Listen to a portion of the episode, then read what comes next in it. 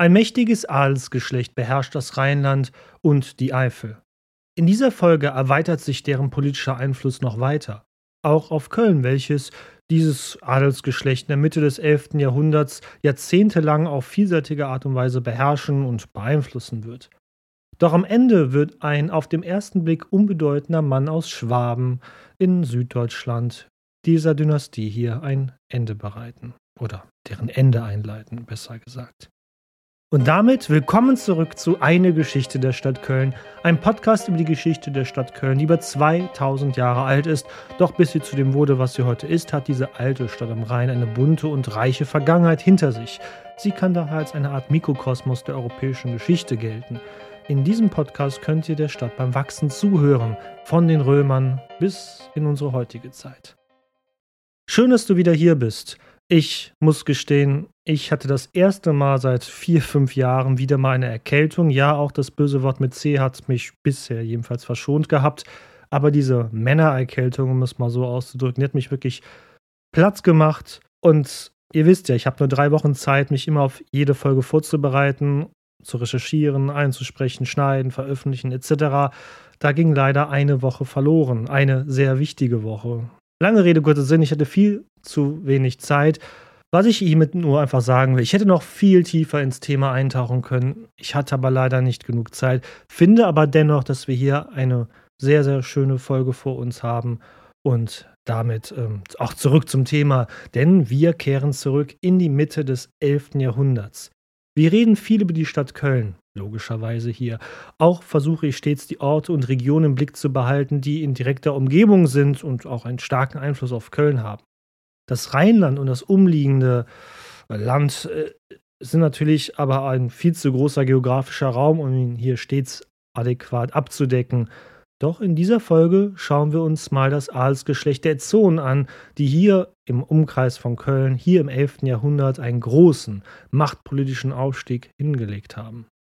Doch, wie immer bei solchen Themen, können wir dies hier nur auszugsweise machen. Und welchen Einfluss diese Etzonen, also dieses Adelsgeschlecht auf Köln und die Umgebung hatten und warum es eben ein kleiner Mann aus Süddeutschland später ist, der diese steile Karriere dieses Adelsgeschlechts zumindest hier rund um Köln schlagartig beendete, das erfahrt ihr in dieser Folge. Ab ins Intro.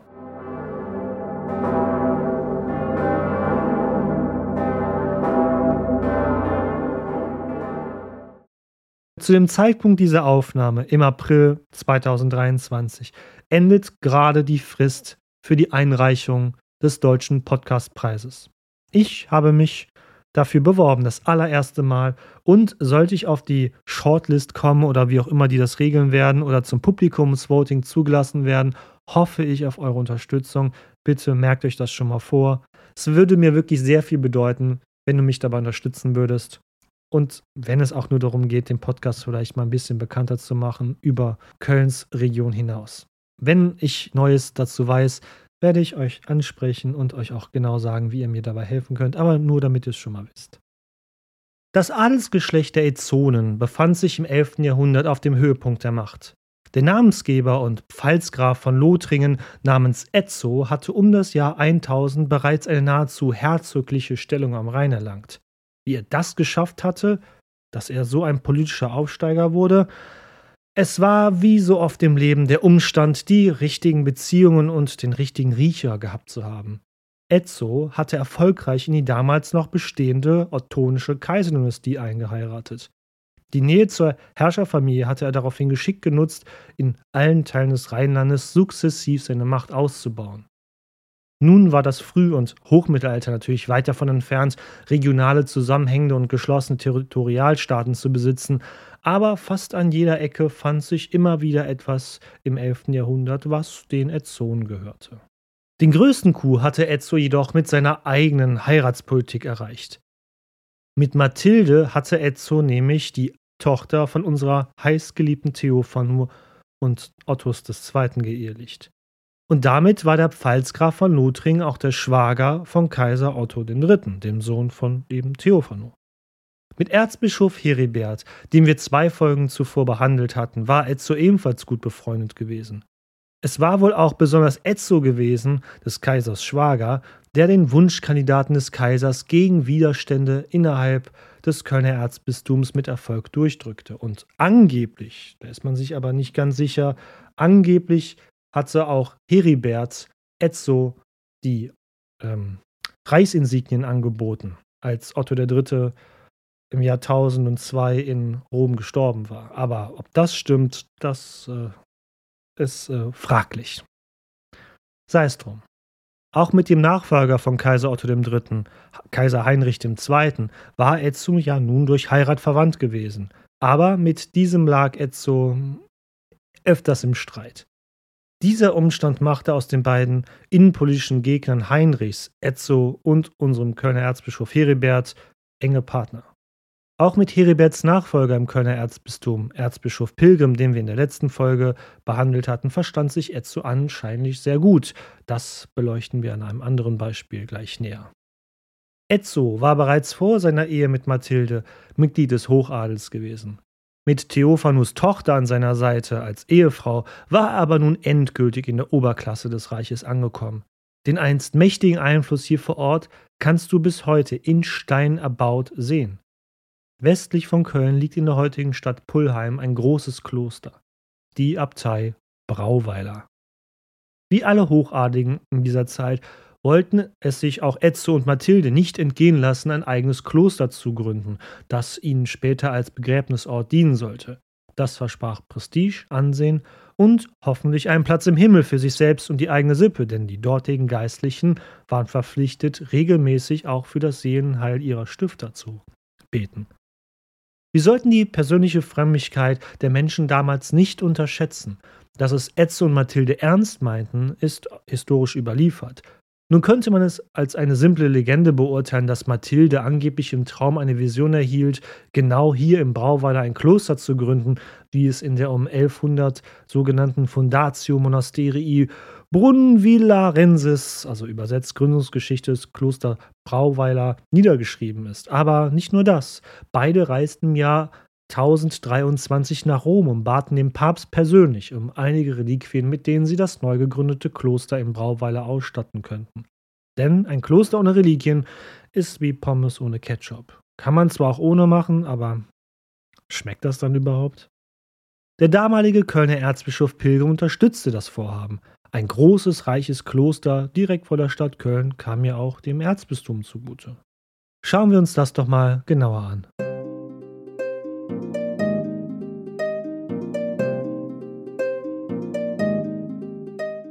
Hier im Brauweiler, einem heutigen Stadtteil von, von Pullheim, bauten Mathilde und Etzo bereits auf bewährtem Grund und Boden.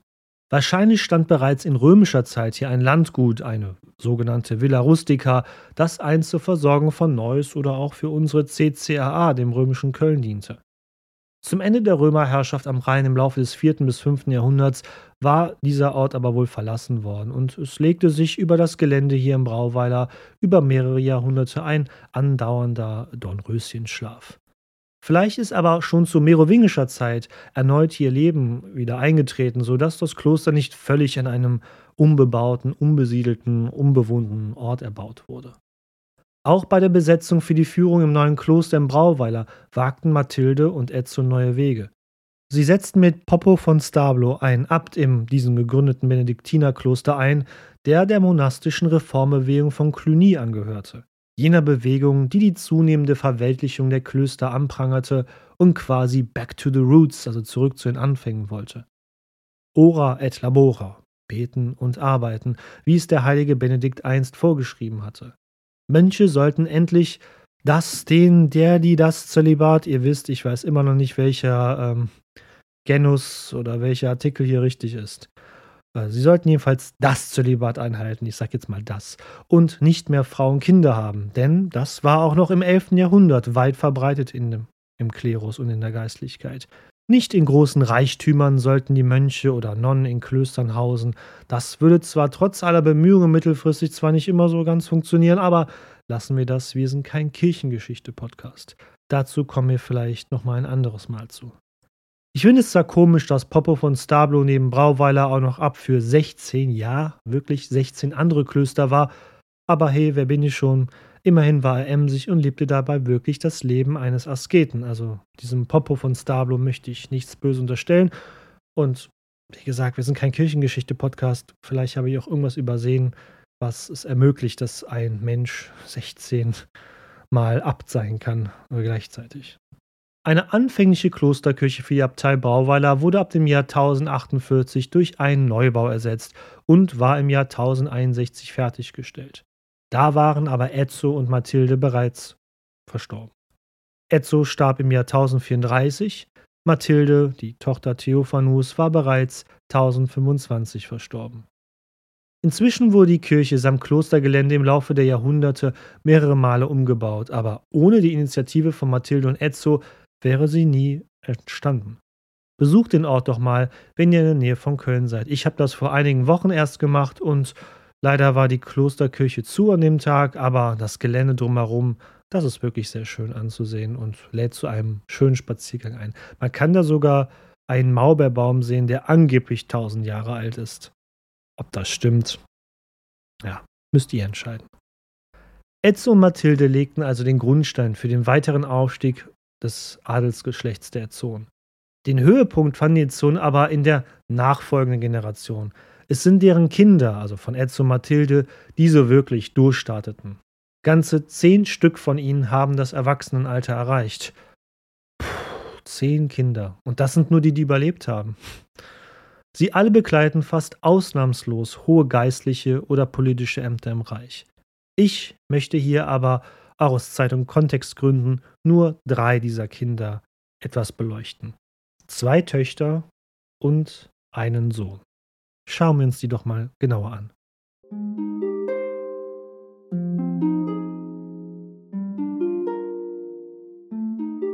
Da wäre zum einen Richetza, die um das Jahr 995 geboren wurde.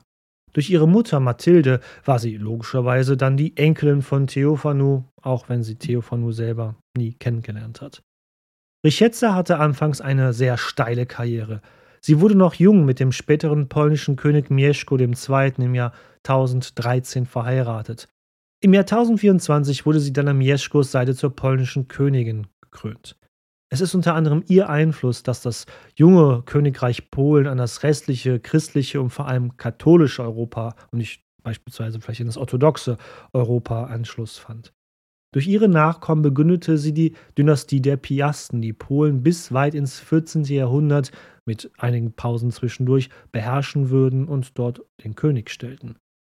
Im Jahr 1034 regierte sie nach dem Tod des Ehemanns für kurze Zeit gemeinsam mit ihrem Sohnemann das Königreich Polen. Doch schon bald war die Opposition in Polen dort zu groß für sie geworden.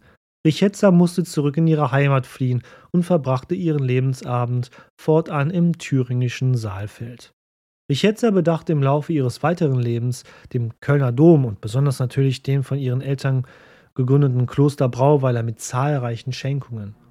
Beerdigt wurde Richetza nach ihrem Tod im Jahr 1063 nicht, wie man denken könnte, in der Abtei Brauweiler, wofür ja ursprünglich dieses Kloster angelegt worden war, sondern in St. Maria ad Gradus, einer Kirche direkt östlich des Kölner Doms. Von der Kirche hast du hier im Podcast noch nie gehört.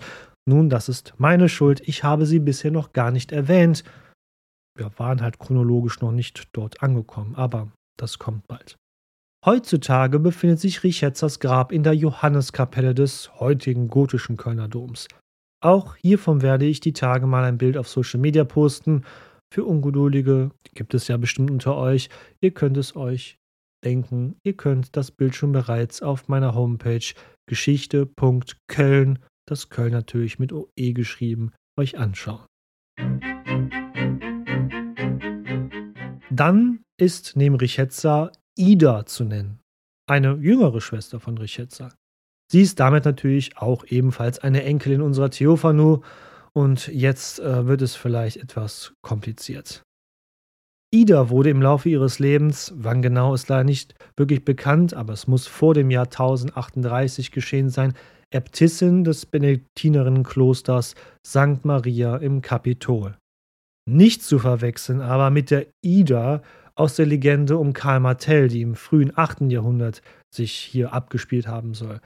Dies ist eine andere, völlig andere Ida, wir sind ja hier auch 300 Jahre später. Und vor allem diese Ida, diese ezonische Ida, die ist natürlich real. Idas Wirken im Kölner Stadtbild ist deutlich zu sehen heutzutage. Sie lässt ihre Klosterkirche St. Maria im Kapitol nämlich neu bauen und das in den wahrhaft großen Ausmaßen, die man auch heute noch sehen kann. Hier im ehemaligen römischen Tempelbezirk, wo einst mal der Trajan so um 100 nach Christus ein Opfer darbrachte, genau hier entstand durch Initiative Idas eine Klosterkirche mit drei Türmen im Westen und der Dreikonchenanlage im Osten. Sie ließ zudem die größte Krypta in Deutschland errichten. Nur die Krypta im Kaiserdom von Speyer war zu dieser Zeit größer. Und das Tolle ist, es ist wirklich die romanische Kirche, die wir bis heute in der Nähe des Heumarktes sehen können. Trotz der weitgehenden Zerstörung durch den Zweiten Weltkrieg entspricht St. Maria im Kapitol nach ihrem langen Aufbau in der Nachkriegszeit auch weiterhin dem, was Ida hier einst im 11. Jahrhundert erbauen ließ. Also endlich, wir haben hier mal wirklich im Podcast eine romanische Kirche, die zu einem Zeitpunkt gebaut worden ist, die man auch bis heute noch genau so sich anschauen kann. Endlich mal, weil fast alle romanischen Kirchen werden ja noch zwischen 1150 und 1250 neu gebaut, ausgebaut, umgebaut. Aber dazu kommen wir, wenn es soweit ist. So sind auch originale Teile ihrer damals gespendeten Inneneinrichtung für St. Maria im Kapitol noch vorhanden. Im südlichen Seitenschiff könnt ihr heute noch eine große, zweiflügelige und reich verzierte Holztür besichtigen, die Ida für die Klosterkirche anfertigen ließ. Ich war schon so oft in der Kirche und es ist echt schwer, diese Tür zu fotografieren, weil sie halt auch hinter einem Schutzgitter sich befindet heutzutage. Das macht eine Handykamera nicht immer so gerne mit. Vor allem ist es auch nicht so ganz hell drin. Aber ich habe ein Foto davon. Ich stelle es natürlich auch die Tage auf Social Media und auf die Homepage. Und ich hoffe, ihr werdet da auch die Pracht erkennen können, die diese Tür bis heute besitzt für den, äh, denjenigen, der diese Kunst zu schätzen weiß. Ansonsten müsst ihr halt selber mal vorbeischauen. Das Tolle an dieser Tür ist, man kann sogar noch bei genauerer Betrachtung Farbreste erkennen. In 26 Reliefs kann man hierbei die Geschichte des Lebenswegs von Jesu oder Jesus, Jesu, sagen wir Jesu sehen. Zwar sind mehrere Bronzetüren dieser Art aus dem 11. Jahrhundert bis heute erhalten, aber die Tür in St. Maria im Kapitol hier in Köln ist jedoch die einzige erhaltene Portalstür, die aus Holz ist wie reich doch diese Stadt an historischen Kunstschätzen ist, die man nicht sofort erkennen oder beziehungsweise auch hier vermuten würde. Hin und wieder muss ich leider pausieren, weil meine Stimme noch nicht ganz auf ihrer Höhe ist nach meiner Männererkältung. Aber machen wir weiter. Ebenso stiftete Ida gemeinsam mit ihrem Bruder, auf den wir gleich noch ausführlicher zu sprechen kommen, ein prächtiges Reliquienkreuz, das sich angeblich im Diözesanmuseum des Erzbistums Kölns, dem Columba-Museum, befinden soll ich war nun mehrere Male dort äh, im Columba Museum, aber das Kreuz selbst habe ich bisher nie dort gesehen. Ich war erst vor zwei Wochen sogar dort, um eine neue äh, Ausstellung mir dort anzuschauen. Schade, aber vielleicht bin ich auch einfach zu dumm und habe es nicht gefunden. Es ist so ein schönes, vergoldetes Kreuz. Vielleicht befindet sich auch zu dem Zeitpunkt Depot, um eben Platz zu machen der jetzigen Ausstellung, die dort stattfindet. Aber auf jeden Fall, auch davon werde ich Bilder auf der Homepage posten und die Tage auf Social Media.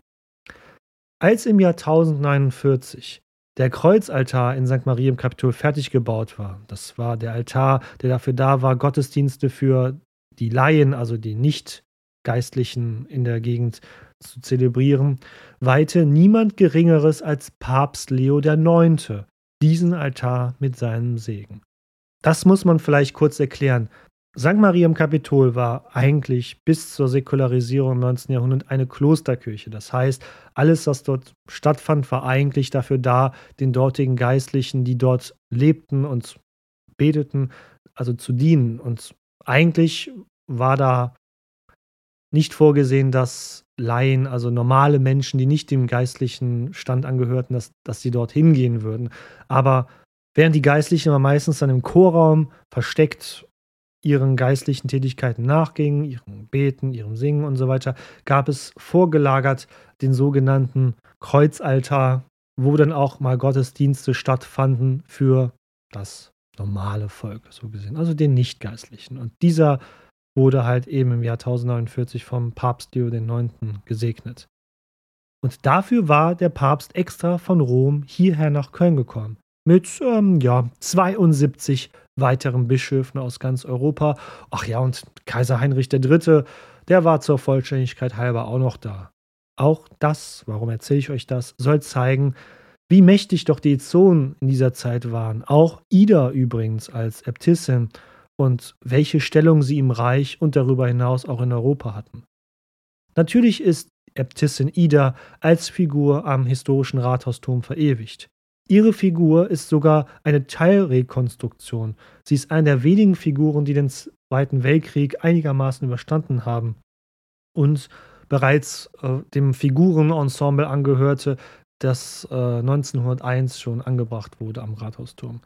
Auch dazu werde ich die Tage mal ein Bild von ihr posten auf Social Media und auf der Homepage. Äbtissin Ida starb im Jahr 1060. Ihr Grab befindet sich bis heute im östlichen Teil der Kirche, also von St. Marie im Kapitol, in der Dreikoncheanlage, direkt gegenüber vom Plektrudes, wenn ich mich nicht irre. Auch, auch ich, ich weiß, ich wiederhole mich, auch dazu werde ich die Tage natürlich entsprechende Bilder posten. Kommen wir zum dritten Kind, was wir hier besprechen wollen, von Ezzo und Mathilde.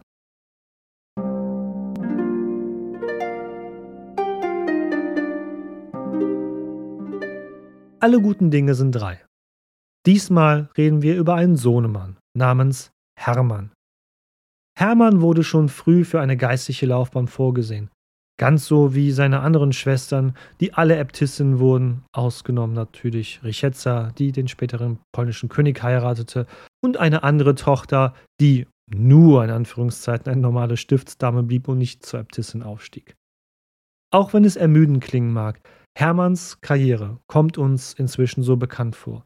Wie viele seiner Vorgänger war Hermann Hofkaplan am kaiserlichen Hof gewesen. Die direkte Nähe zum Kaiser war schon immer nützlich für eine geistliche Karriere, da zu diesem Zeitpunkt der Kaiser immer noch nahezu frei über die Einsetzung seiner Bischöfe im Reich verfügen konnte, auch wenn der Papst so langsam anfing, sich dagegen zu wehren. Stichwort Investiturstreit, kommen wir ein andermal zu. Auch in Italien diente Hermann für seinen Kaiser. Köln machte er sich als Domprobst, als Chef des Kölner Domkapitels mit der Stadt am Rhein schon früh bekannt so verwundert es auch kaum, dass dies ihm nach dem Tod von Erzbischof Pilgrim im Jahr 1036 die Ernennung durch Kaiser Konrad II. als neuen Oberhirten von Köln einbringt. Hermann war nun als Hermann II. neuer Erzbischof von Köln. Damit haben die Ezzonen ihre Macht in der Mitte des 11. Jahrhunderts in nie geahnter Größe ausgebaut. Die größte Stadt des Reiches ist nun ebenfalls in ihrer Hand. Ganz im Sinne eines Reichsbischofes, mit großer geistlicher, aber auch weltlicher Macht als Vasall des Kaisers, nahm Erzbischof Hermann an einem Italienfeldzug Konrads II. in den Jahren 1037 bis 1038 teil.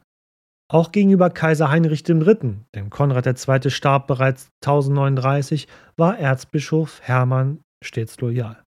Als beispielsweise im benachbarten Oberlothringen im Jahr 1044 der dortige Herzog einen Aufstand gegen die Krone wagte und dabei sogar Unterstützung vom französischen König erhielt, blieb Hermann fest an der Seite des neuen Kaisers. Der Aufstand scheiterte. Nur noch mal zur Erinnerung an euch alle, das Herzogtum Oberlothringen war damals so die Region um Trier, Metz, Toul, Verdun, Allons, so die Gegend herum nicht das heutige Lothringen, was ja eigentlich sich nur noch im französischen Metz sich äh, befindet, quasi. Lothringen war früher sehr viel größer und Köln gehörte ja auch als Teil Niederlothringens zu, diesem Histo zu dieser historischen Region. Das von Pilgrim bereits zuvor ergatterte Krönungsrecht der Kölner Erzbischöfe zur Salbung des Königs wird im Jahr 1052 auch vom Papst in Rom offiziell anerkannt. Als Hermann im Jahr 1054 dann den künftigen dreijährigen Kaiser Heinrich IV. krönt, hagelt es erneut heftigen Protest aus dem Erzbistum Mainz, das sich bis dahin weiterhin als oberstes Erzbistum im mittelalterlichen Reich ansah. Erst drei Jahre zuvor hatte Hermann bereits den royalen Säugling getauft, nicht wie es zuvor war durch den Mainzer Erzbischof. So verhallte der Aufschrei ungehört. Köln hatte seinen Rang als oberstes Erzbistum des Reiches endgültig gesichert. In der Stadt Köln waren Hermann und seine Schwester Ida, die Äbtistin vom Kloster St. Maria im Kapitol, ein eingespieltes Team. Das von Ida und Hermann gestiftete Kreuz für den neu erbauten Kreuzaltar in St. Maria im Kapitol ist ein Ausdruck dessen davon. Hermann fühlte in vielerlei Hinsicht den Kurs seiner Vorgänger fort als Erzbischof von Köln. Köln sollte ein Rom des Nordens werden. Nein, nicht das Rom der Antike mit seinem Kolosseum, Amphitheater und einem Circus Maximus, Nein, im Sinne eines geistlichen Zentrums der Christenheit auf Erden. Ein heiliges Köln eben. Der von Ida initiierte Neubau von St. Maria im Kapitol sollte Santa Maria Maggiore in Rom nachahmen. Den alten Dom lässt Hermann ebenfalls ausbauen. Er sollte ebenfalls dem damaligen Petersdom in Rom ähneln. Zu guter Letzt übertrug Hermann dann sogar die Besitzrechte der Abtei Brauweiler an die Kölner Kirche. Fortan war die einzige Gründung seiner Eltern im Besitztum des Kölner Erzbistums, was vielleicht die Sohn später etwas bereuen sollten.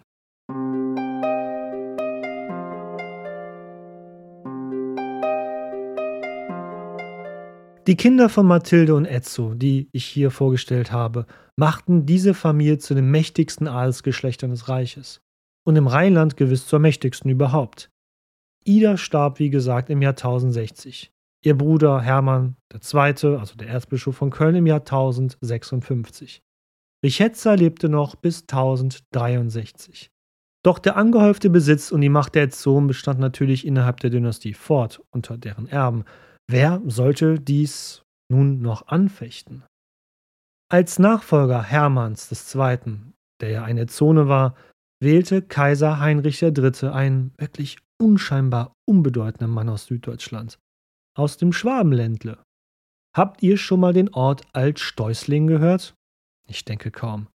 Genau dort kam der neue Erzbischof her. Ein adliger Mann, keine Frage, aber nicht mal ansatzweise hochadlig. Nicht mal ansatzweise mit Verbindungen zum Herrscherhaus, außer dass er die persönliche Gunst des Kaisers hatte. Aber führe dir bitte noch einen Unterschied vor Augen. Hermann war ein direkter Nachfahre von Theophanu und Ottos II. gewesen. Wirklich, ein Hochadliger geht's ja gar nicht mehr. Dieser neue Erzbischof war aber ein Mann aus niederem Adel. Und dieser Mann hieß Anno. Wer jetzt dachte, dieser aus niederem Adel stammende neue Kölner Erzbischof Anno sollte ein leicht zu kontrollierender Mensch sein, er kam ja immerhin aus niederem Adel und war sicherlich dankbar, mit so einem mächtigen äh, Posten ausgestattet zu werden, den dann Ezzonen und der Kaiser selbst für sich nutzen und kontrollieren könnten. Oh Junge, die haben sich geirrt. Die Ezzonen, aber auch das neue Kaisergeschlecht der Salier sollten sich sehr wundern, wozu dieser kleine Mann, klein nicht im Sinne von Körpergröße, sondern von der Herkunft und vom Stand her, wozu dieser kleine schwäbische Mann fähig war. Denn Erzbischof Anno II sollte einer der schillerndsten Kölner Erzbischöfe des Mittelalters werden und für manche sogar gar der allerschillerndste. Und auch wenn viele der hier bereits vorgestellten Erzbischöfe wie Hildebold, Bruno oder auch Pilgrim heutzutage nahezu im öffentlichen Bewusstsein der Stadt vergessen sind, außer bei dir und mir als History Nerds natürlich, ist Anno II. ein Erzbischof, der ganz und gar nicht unvergessen ist. Der ist wirklich ein bunter Hund in Köln und allseits bekannt. Warum das so ist, das erfährst du in der nächsten Folge. Denn Annus Herrschaftszeit, die Entwicklung, die die Stadt in diesen Jahren durchläuft während seiner Herrschaft und auch die Entwicklungen innerhalb der Stadtbevölkerung, all das ist etwas, was mehr als nur eine Folge erfordert. Nicht eine Folge, nicht zwei Folgen, auch nicht drei Folgen, sondern vier Folgen werden wir der Zeit Annus widmen. Es wird nicht immer um Anno gehen, macht euch keine Sorgen, aber Anno ist wirklich ein so bunter Hund, was alles in diesen Jahren passieren wird, während Anno Erzbischof von Köln ist, das hat vier Folgen verdient, also eine kleine Miniserie quasi. Und ich, ich habe die Folgen ja alle schon geschrieben, diese vier Anno-Folgen. Glaub mir, das hat mir wirklich viel Spaß gemacht und das ist auch wirklich tolle erzählte Geschichte, die man hierbei präsentieren kann. Von der Sekunde an, wo ich diesen Podcast gestartet habe, habe ich mich wie kaum auf eine andere Ereignisreihe so sehr gefreut wie die zweite Hälfte des 11. Jahrhunderts in Köln. Und mit dem Cliffhanger namens Anno belassen wir es doch für dieses Mal. Wenn noch nicht geschehen, bitte folge oder abonniere diesen Podcast. Das ist wirklich die einfachste Art und Weise, wie ihr mir helfen könnt. Ich stecke mein ganzes Herzblut in meiner Freizeit und an den Wochenenden hier rein.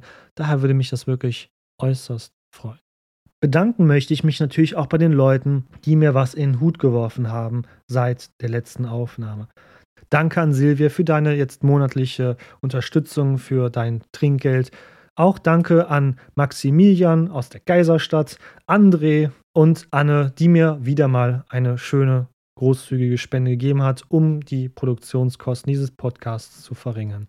Vielen lieben Dank dafür. Das bedeutet mir wirklich sehr, sehr viel. Danke für eure Trinkgelder via PayPal und natürlich ein wiederkehrendes Danke, so wie immer, an meine Patreons, die mir pro Folge einen festen Betrag überweisen und mir damit auch eine gewisse Planungssicherheit geben, wie viele Bücher ich wann wie kaufen kann und welche Hilfsmittel ich mir für diesen Podcast zulegen kann, wie Bildbearbeitungsprogramme und sowas. Kostet leider alles Geld. Ich freue mich, dass wir uns so langsam der schwarzen Null nähern, also dass durch eure Zuwendung sich dieser Podcast von alleine trägt. Falls du dich für Patreon interessierst, Link dazu findest du in den Show Notes oder auch auf meiner Homepage geschichte.köln. Und natürlich findest du auch dort den PayPal Trinkgeld-Link, falls das für dich überhaupt in Frage kommt. Weil, seien wir ehrlich, alles wird teurer und wir müssen alle schauen, wo wir bleiben. Am Ende nochmal gesagt, die Folge hätte eigentlich etwas länger werden können. Aufgrund meiner Männergrippe war dies aber leider nicht möglich. Wir hören uns in drei Wochen wieder, eben mit der schillernden Geschichte von Anno. Machet gut.